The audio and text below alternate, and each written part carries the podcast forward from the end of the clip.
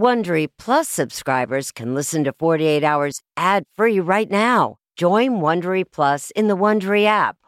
Need more true crime in your life? An Audible membership can solve that.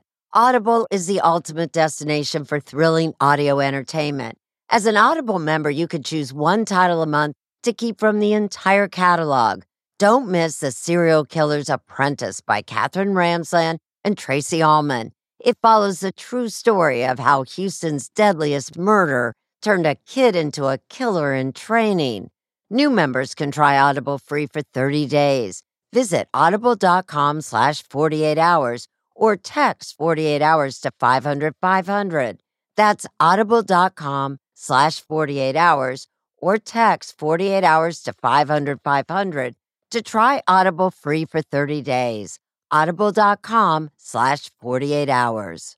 If you're a fan of 48 Hours or true crime, looking to try on a case of your own, June's Journey is for you. A thrilling hidden object mystery game set against the backdrop of the 1920s. You play as June Parker, an amateur detective trying to unravel your sister's mysterious murder. As you dive into a world filled with twists and turns, trust no one. Every character could be hiding secrets. While you piece together the intricately woven plot, you'll collect crucial information in your photo album, turning suspicions into facts. And if you want help on the case, you can even join a detective club to collaborate or compete with fellow sleuths on hundreds of puzzles. Discover your inner detective when you download June's Journey for free today on iOS and Android.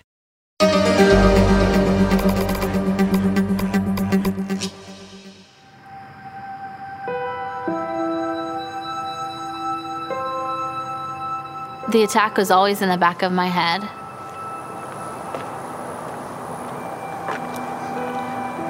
The scars that I have on my body represent a time in my life when I was scared and left helpless.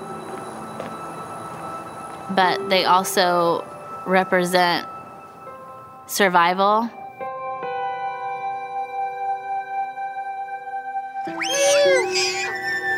You may be left with scars, but you can blossom into something powerful. You're a goofy girl. It's really been a lifelong journey of finding who did this to me.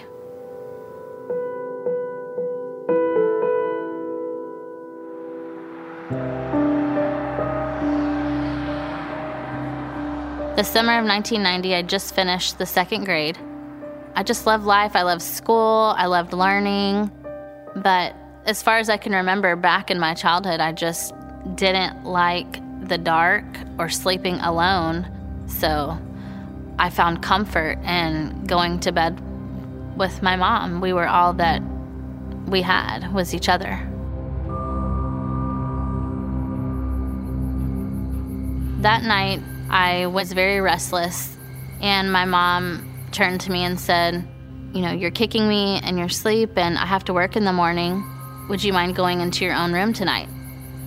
And I turned and I said, Just because I love you, Mom, I'm going to sleep in my own room tonight. So I left my mother's room, went into mine, and I had a big lamp that was shaped like a light bulb. And I remember clicking it on, and it lit the whole room up. That was the brightest lamp ever. and I got some books and just read until I fell asleep. The next thing I remember was waking up in the arms of a man that I didn't know. He was running with me, carrying me down the sidewalk, and I immediately tried to scream, but he covered my nose and mouth. He had me sitting on his lap as he was driving and held me there. He's trying to calm me down, telling me everything is going to be okay. I'm an undercover police officer. As a child, I wanted to believe him, but the part of me that had just learned about strangers in school, the part of me that was scared of the dark, knew that there was something really wrong here. As we were driving, we passed my grandparents' home. I started to realize that I had actually been kidnapped. I was very afraid of what would happen next. He pulled into the parking lot of my elementary school. he told me to watch the moon. And when the moon changed colors, my mother would be pulling in the parking lot to pick me up. I remember anxiously waiting for those headlights, but they never came. I think that at that point he was trying to psych himself up for what he really intended to do. I remember him saying, Well, your mom's not coming, and starting up the car. And we went just a few blocks away. It was a dead end gravel road. And he pulled off in an overgrown field. What went through my mind was sheer panic. And then he held a knife to my throat and said, Am I scaring you, little girl? Am I scaring you? And then he choked me as hard as he could. And then he tried to break my neck. I blacked out for a while. I woke up to him dragging me by my ankles through this field. And he dropped my legs. I heard him walk off, and I heard his car door slam and him drive away.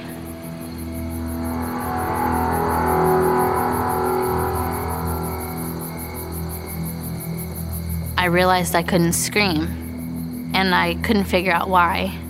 I had just enough strength to throw my right hand on top of my neck, and that's when I felt this gaping wound. And I looked at my hand, and it was full of blood. I was eight years old. I was just left to die in a field.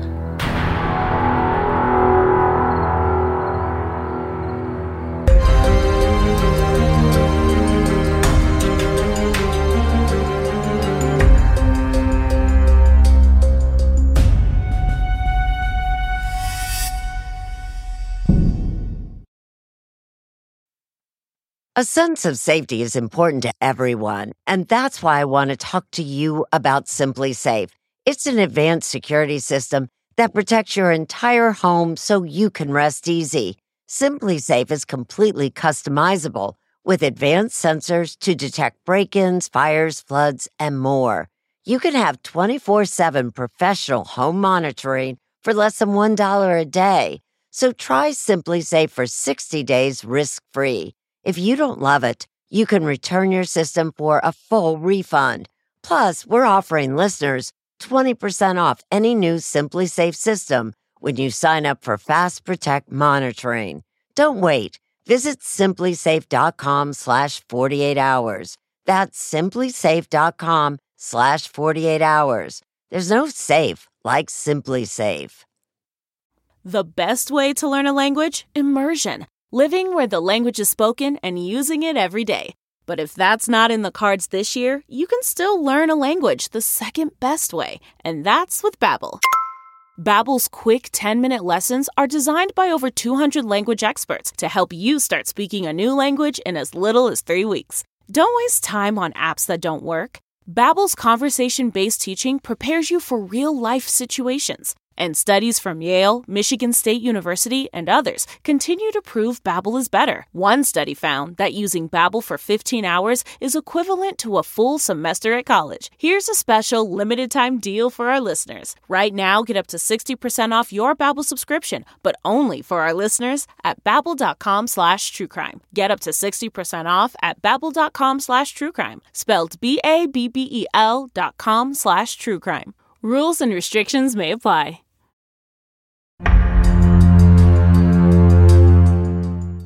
Many children who are abducted don't live to tell their stories. Jennifer's attacker tried to silence her, but she refused to let him.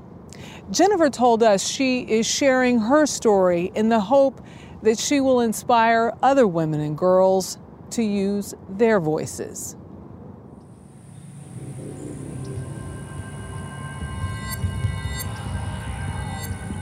It became light outside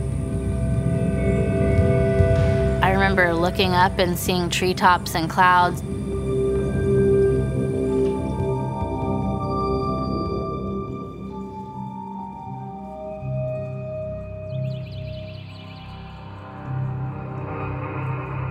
I couldn't move my body. I would try so hard to lift my head, but I just couldn't. I had ants crawling all over my body, stinging me. I would come in and out of consciousness. Every time I would come to, I would be in disbelief that I hadn't died yet.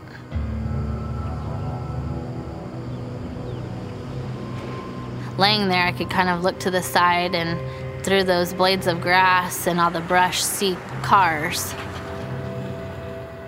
it was like help was right there. And I can't get to it. I can't scream. I can't lift my head. I can't stand up. But I don't remember feeling scared. I remember feeling at peace with what was about to happen, which was dying.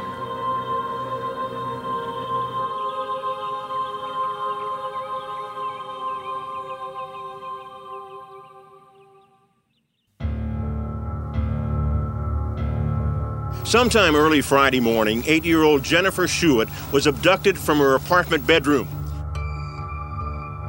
On August 10, 1990, I did receive a call from dispatch that there was a possible kidnapping at the Yorktown Apartments in Dickinson, uh, Texas.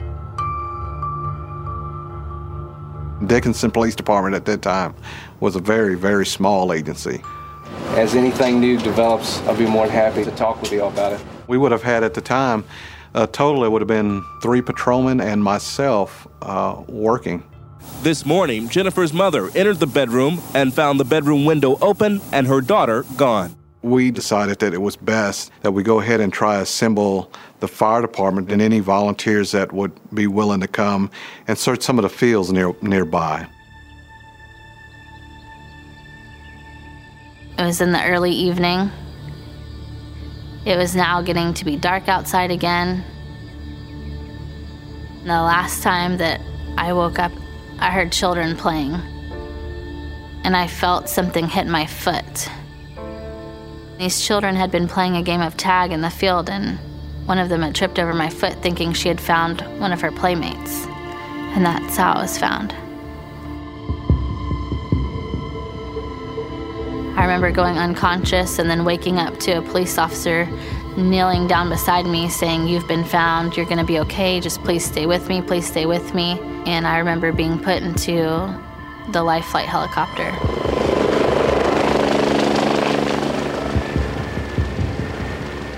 Jennifer's condition was grave. Her throat had been cut from ear to ear, and quite possibly we didn't we didn't know that, but we felt that she probably would have been sexually assaulted. As she's airlifted, I'm thinking that we're obviously going to have a murder case here. That's your initial thought. I mean, it, it, we're working a murder case.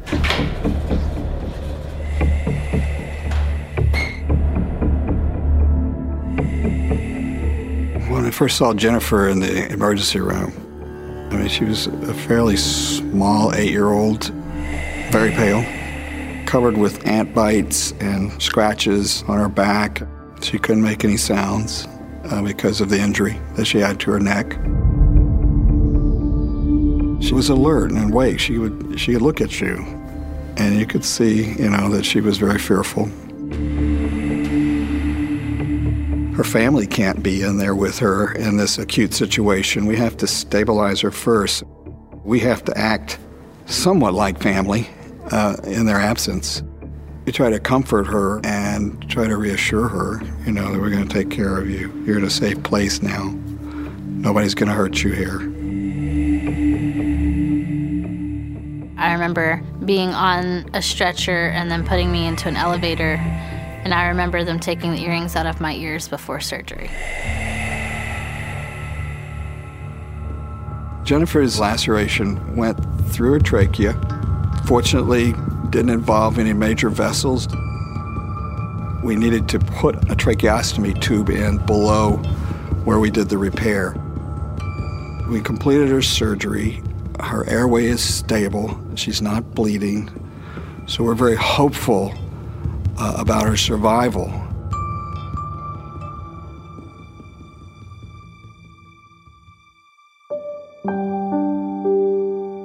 I was on the night shift, came onto the unit, and noticed right away that there was a police guard outside the room.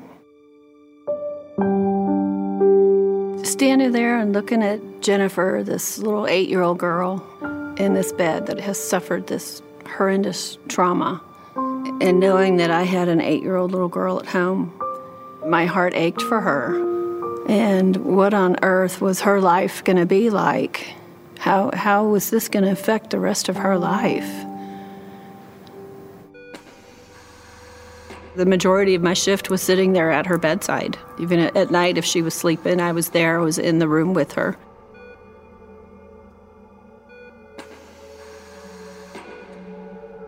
She had some trauma to her face, and there was some trauma from, from being sexually assaulted. I was unconscious and didn't know what had happened. I wasn't aware until I was in the hospital. And really, then, like at eight years old, you don't really understand what rape means. She just struck me as being my own. And here I was charged with, with caring for her. And so I took care of her as if she was my own.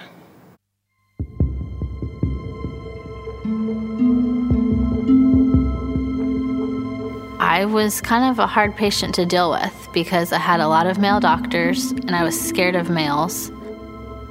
I remember even kicking one of the male doctors in the stomach because I wanted him away from me. My mom and the doctors and nurses there reassured me that I was safe, that there was a police officer right outside of the door this man that hurt me said he was a police officer. In my eyes, who's to say that these doctors could be trusted?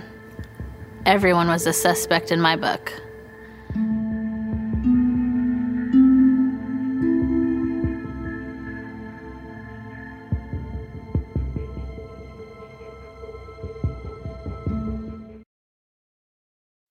At Amica Insurance, we know it's more than just a car. It's the two door coupe that was there for your first drive, the hatchback that took you cross country and back, and the minivan that tackles the weekly carpool. For the cars you couldn't live without, trust Amica Auto Insurance.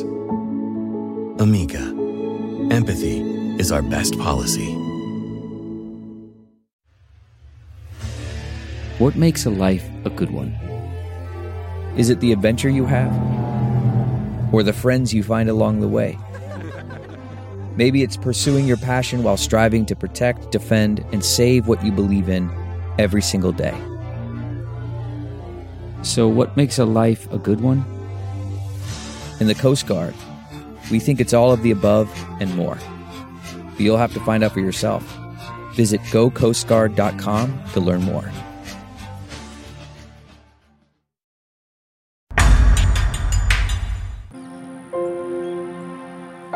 One of my uncles brought me a little Tinkerbell makeup set.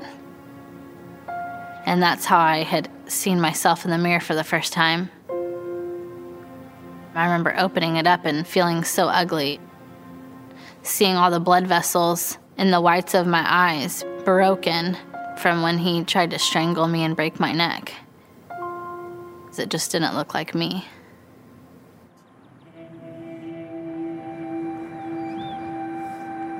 Dickinson is a small community, tree line, real nice. Football is a major thing in Dickinson. This is not something that you would see. It hit home. I have children close to her age. You, you tend to take that personal when you see that. It can happen to my kids. So we want, we want to get this guy.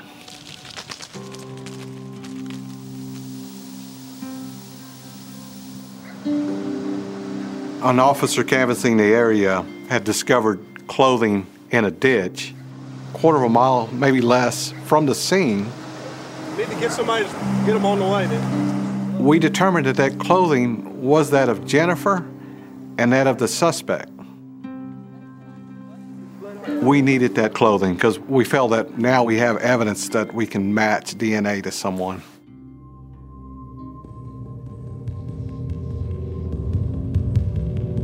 Remember having some members of law enforcement like having to come in and talk to me, but I would be just terrified. She can write, you know, and blink her eyes and so forth, but uh, I don't know how far into it we can we can go without. Early on with Jennifer, we knew that we had a survivor that couldn't speak. The challenges were to, to extract information from her. Now, we're, we're talking about an eight year old. It was difficult. That was just so frustrating to me to not be able to say what I wanted to in the way that I wanted to say it. It was mainly me writing notes to my mother, and then she would hand them to the officer outside. The first night that Jennifer really started giving any details, I was with her, and her mother was asking her the questions. We were asking if she knew the person, what was he wearing, what did he look like. I just remember remembering his name. And so I wrote, he said his name was Dennis. I remember saying that he looked greasy and like he may have had a scar or something on his face. She described the car to a T, the colors, the dent in the side. I remember writing down that there were beer cans in the car and the brand of cigarettes that he had. Just every little detail that I could remember, everything that I thought would help in finding him.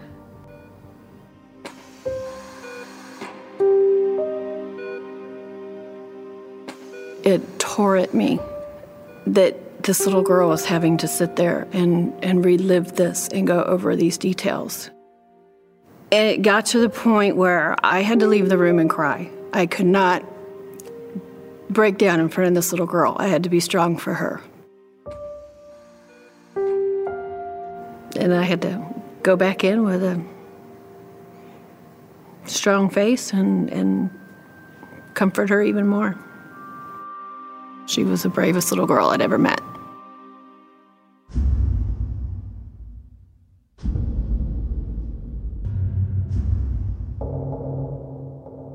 I got to Jennifer about four days after she was attacked. I'll never forget Jennifer in that hospital that day and her beautiful blue eyes. When Lois came in, she had these books. She said we would go through and for me to really look at the different types of eyes and the different noses and mouths, and that together we would come up with a sketch. I couldn't talk, and I'm trying to describe a person through notes. And I'm traumatized, I'm medicated, and the attack just happened four days earlier. But she got me. Like she just understood me. And I draw like a printer. I just start at the top and go down. First, she gives me the hair, and it's brown hair, and she gives me a hairstyle. Then she picks some really dark eyebrows and eyes. And then she picked a normal nose, nondescript. I had her pick a mustache. And then we got to the lips. And the chin needed to have a lot of stubble. She saw a scar on his left side. I did the sketch in about one hour.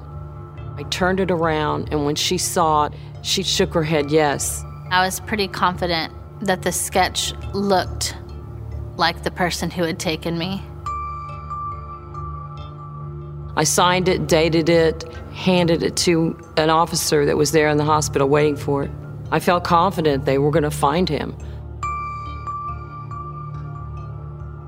Jennifer was determined to find her attacker. Even at the age of eight, she understood he needed to be stopped before he could hurt anyone else.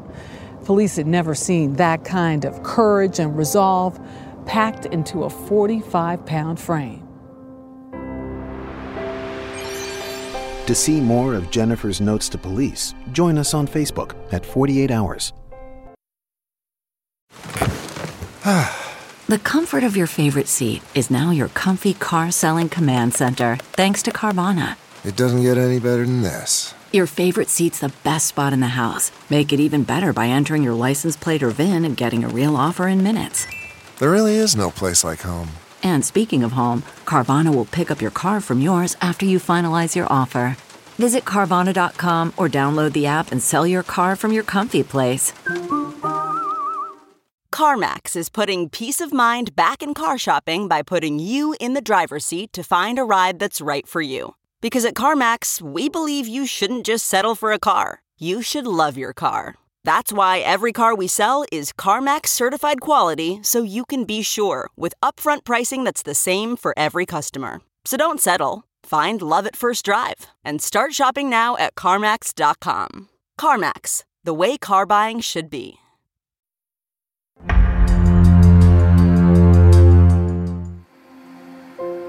I think I was almost sad to leave the hospital in a way. This place had kind of become a safe haven to me. But I had come leaps and bounds. I even regained my voice while I was in the hospital. I like to say I haven't shut up since. But going back out into this world where you were just so viciously attacked, like who would want to go back into that? You know, it was scary for me. And then you have to start school. I started school right on time. The rest of my classmates, third grade, and had police there at the school because the whole community was on edge. No one knew who had done this to me. Right now, we just don't have any new information. As time is progressing, the leads are getting colder and colder, and you're losing your resources. It's very frustrating.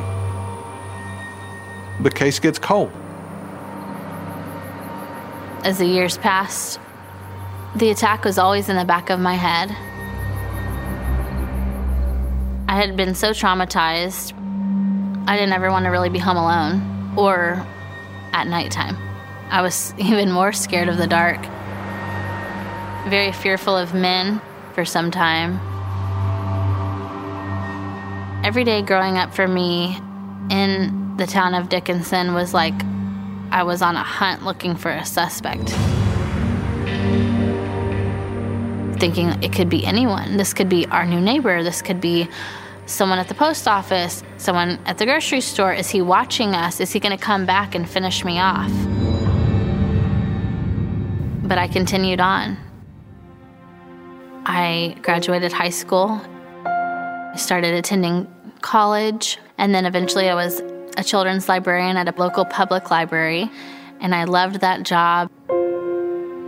Jonathan has been there for me through most of my adult journey dealing with my case. So he has been my biggest cheerleader. Over time, my case was handed off so many times. It just became almost unbearable for members of my family to deal with that. So we got to a point where we just really didn't talk about it. And then I got a phone call that Detective Tim Cromie would be taking over my case and he wanted to meet with me. I was excited about sitting down with Jennifer for the first time it, it, it didn't go quite the way I thought it was going to go. I was so frustrated. I thought, here we are, 18 years later. What's this guy going to do? I sat there in his cubicle and cried. I handed her tissue after tissue. She was very much concerned about other people being victims of the person who victimized her. It gave me just a great feeling about her.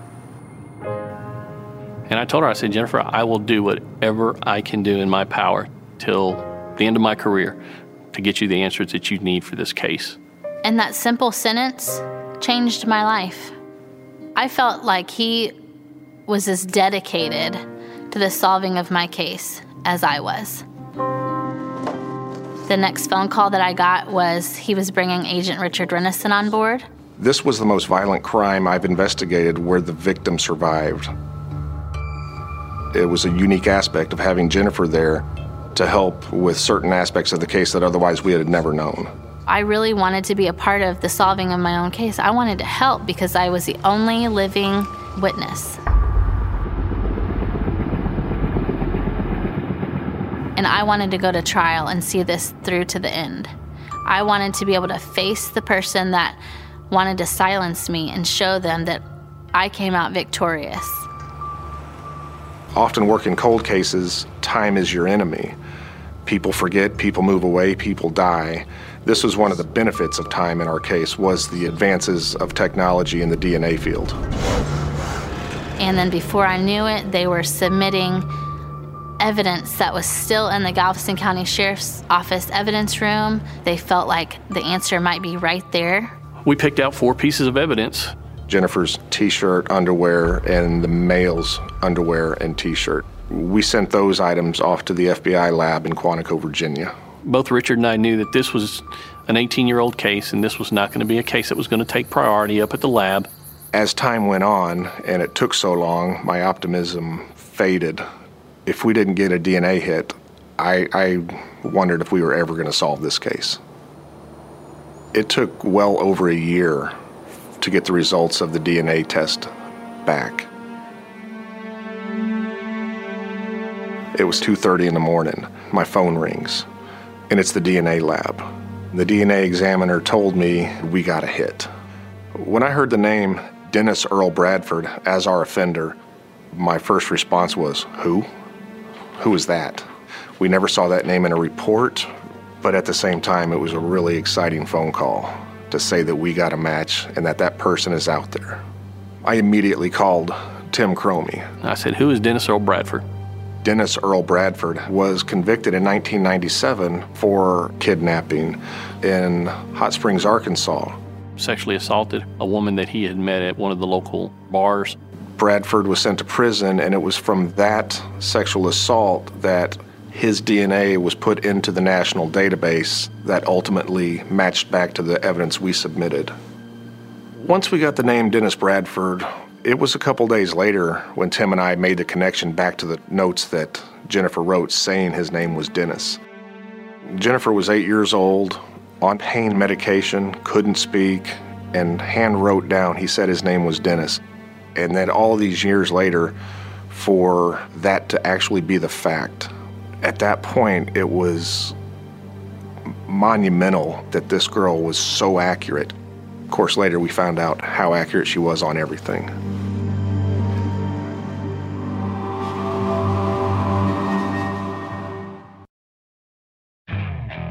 Okay, picture this. It's Friday afternoon when a thought hits you. I can spend another weekend doing the same old whatever, or I can hop into my all new Hyundai Santa Fe and hit the road. With available H-Track all-wheel drive and three-row seating, my whole family can head deep into the wild. Conquer the weekend in the all-new Hyundai Santa Fe. Visit HyundaiUSA.com or call 562 for more details. Hyundai, there's joy in every journey. Worried about letting someone else pick out the perfect avocado for your perfect Impress Them on the Third Date guacamole? Well, good thing Instacart shoppers are as picky as you are. They find ripe avocados like it's their guac on the line. They are milk expiration date detectives. They bag eggs like the 12 precious pieces of cargo they are. So let Instacart shoppers overthink your groceries so that you can overthink what you'll wear on that third date. Download the Instacart app today to get free delivery on your first three orders while supplies last. Minimum $10 per order. Additional terms apply.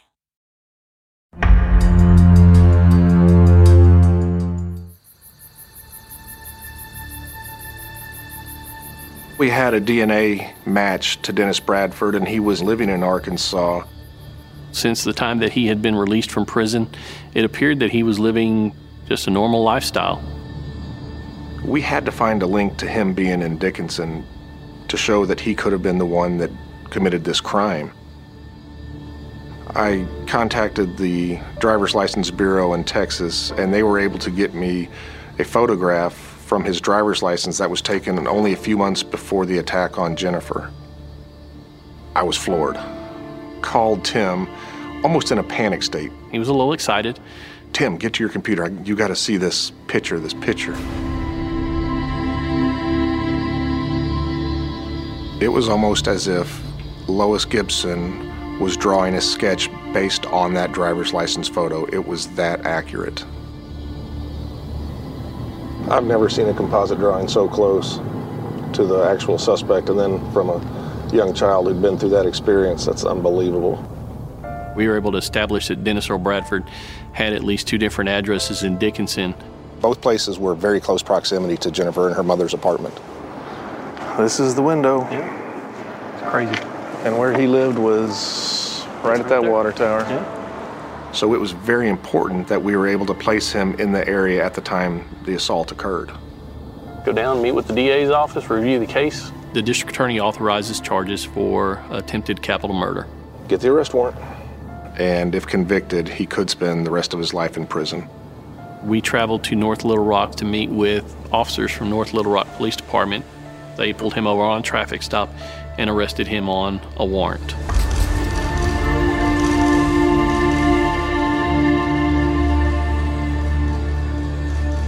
When they called me that morning and told me that they really arrested this person, Dennis Earl Bradford, it was the most surreal moment of my life.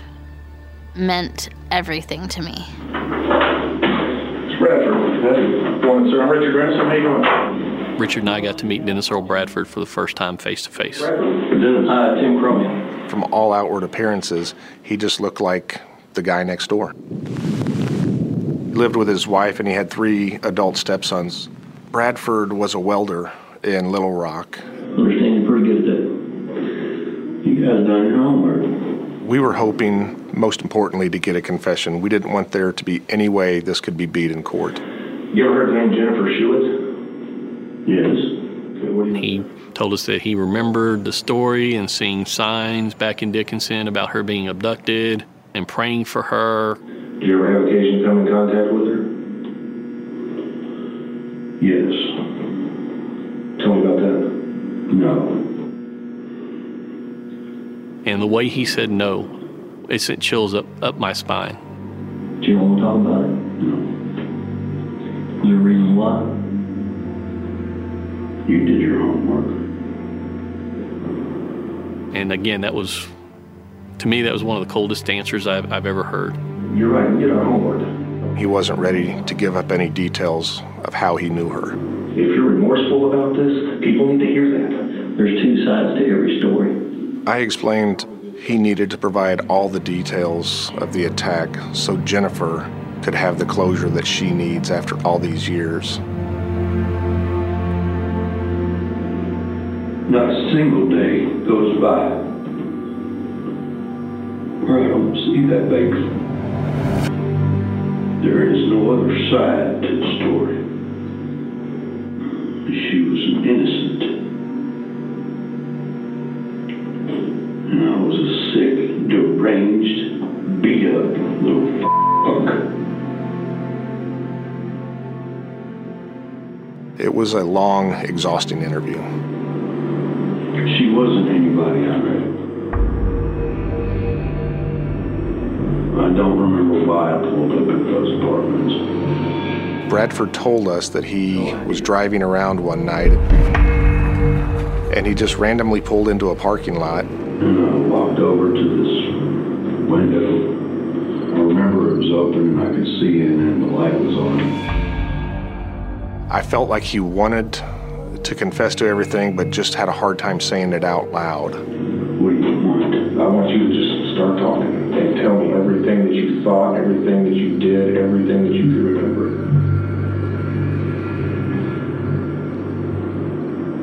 I'm ready for this to be over.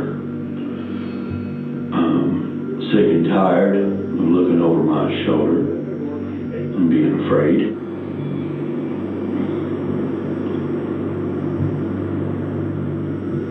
Okay, forgive me, Mama. I pulled that little girl out of that window and I put her in my car. And she was freaking out and I told her, please just don't worry, it'll be alright. I told that little girl that I was a police officer. And everything would be okay.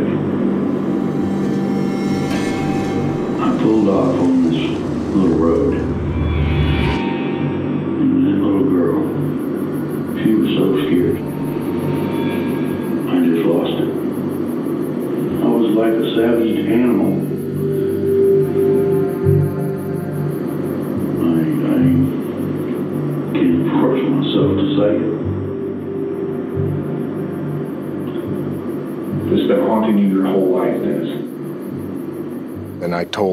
told Bradford, I said, let's hear it. Let's hear it.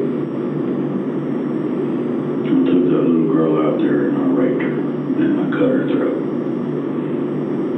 I don't know why. I've never known why.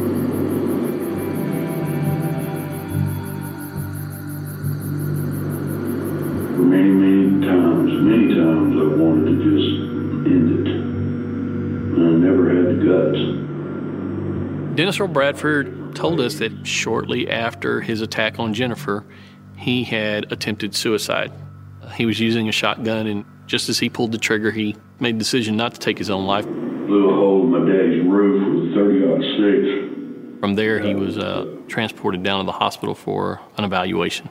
and was put into the hospital in the psychiatric ward, which happened to be the same hospital that Jennifer was still in. That was something we did not know beforehand. Anything to say to Jennifer Schuett, Dennis? We got the confession, uh, and, and he filled in a lot of the blanks. And to confirm a lot of what she remembered happened made her feel better about always wanting to remember. I'm not a victim, but instead victorious.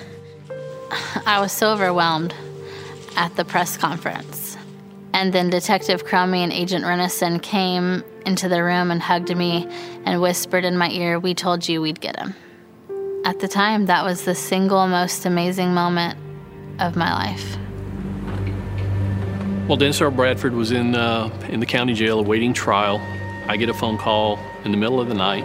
Tim, need to talk to. You need to wake up. Got some news to give you.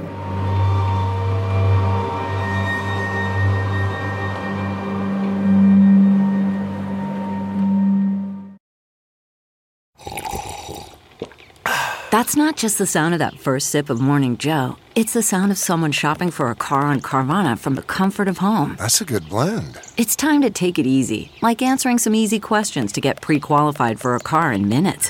Talk about starting the morning right. Just like customizing your terms so your car fits your budget. Mm-mm-mm. Visit Carvana.com or download the app to experience car shopping the way it should be convenient, comfortable. Ah. Okay, picture this. It's Friday afternoon when a thought hits you. I can spend another weekend doing the same old whatever, or I can hop into my all new Hyundai Santa Fe and hit the road. With available H track, all wheel drive, and three row seating, my whole family can head deep into the wild. Conquer the weekend in the all new Hyundai Santa Fe. Visit HyundaiUSA.com or call 562-314-4603 for more details. Hyundai, there's joy in every journey.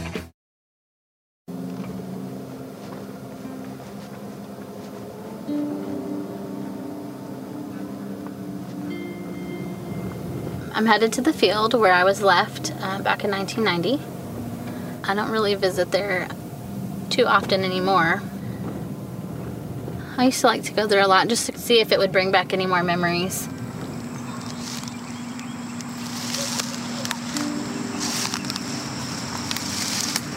I just really wanted to be able to remember all the details of the attack so that one day I could go to court and tell my story the way I remembered it.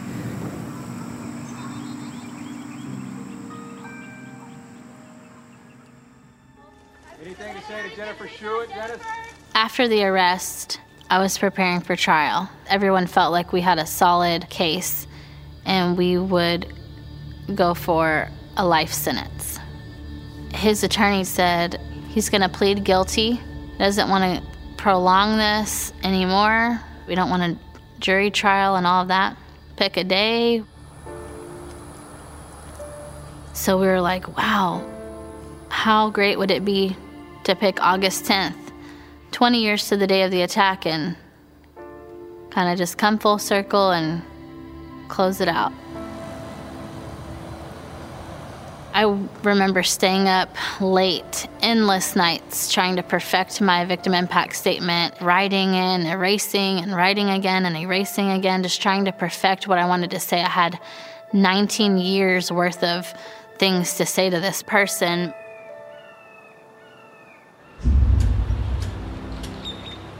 I still to this day don't understand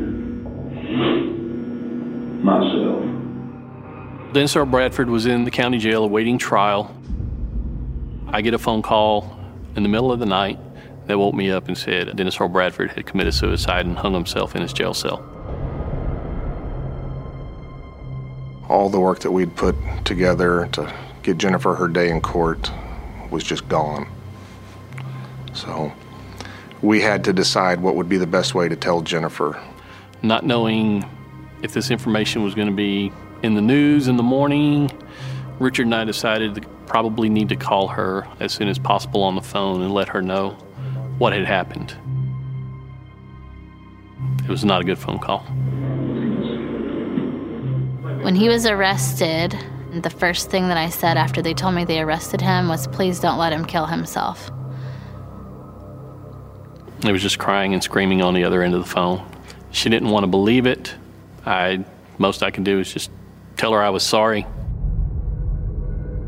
The only thing that I can describe is devastation.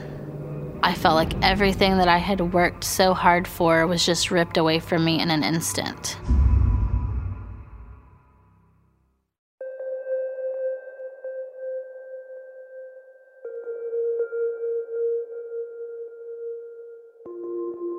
I sat at Dennis Bradford's grave on August 10th, 2010, 20 years to the day that I was attacked. Dennis Bradford, I waited 19 years, 2 months, and 3 days to find out your last name and for you to be caught. I knew your first name. I sat there reading my victim impact statement. I was crying. You chose the wrong little 45 pound, 8 year old girl to try and murder because for 19 years, I've thought of you every single day and helped in searching for you. In my heart, I knew you were out there, alive, either in prison or living a lie. And now I know, listening to my heart all of these years and never giving up on finding you, I was right.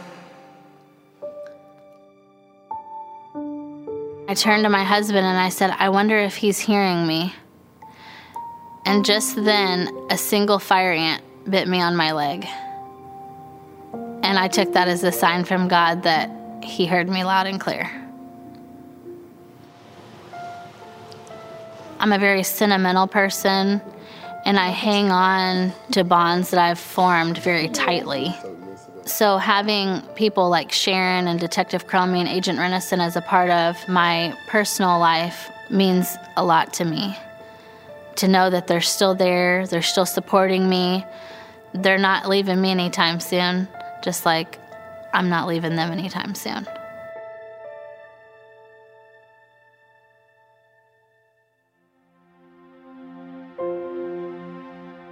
When Jonathan and I found out that we were expecting we were in complete shock.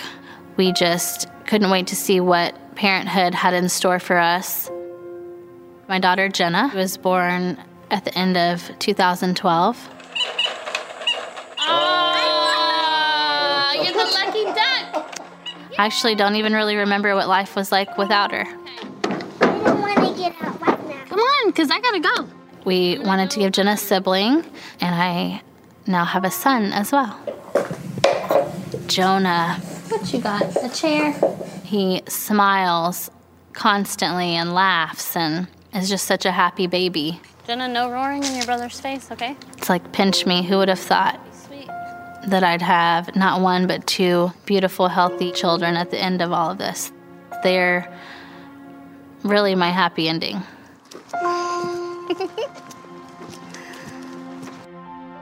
Jennifer has become a fierce advocate for other crime survivors.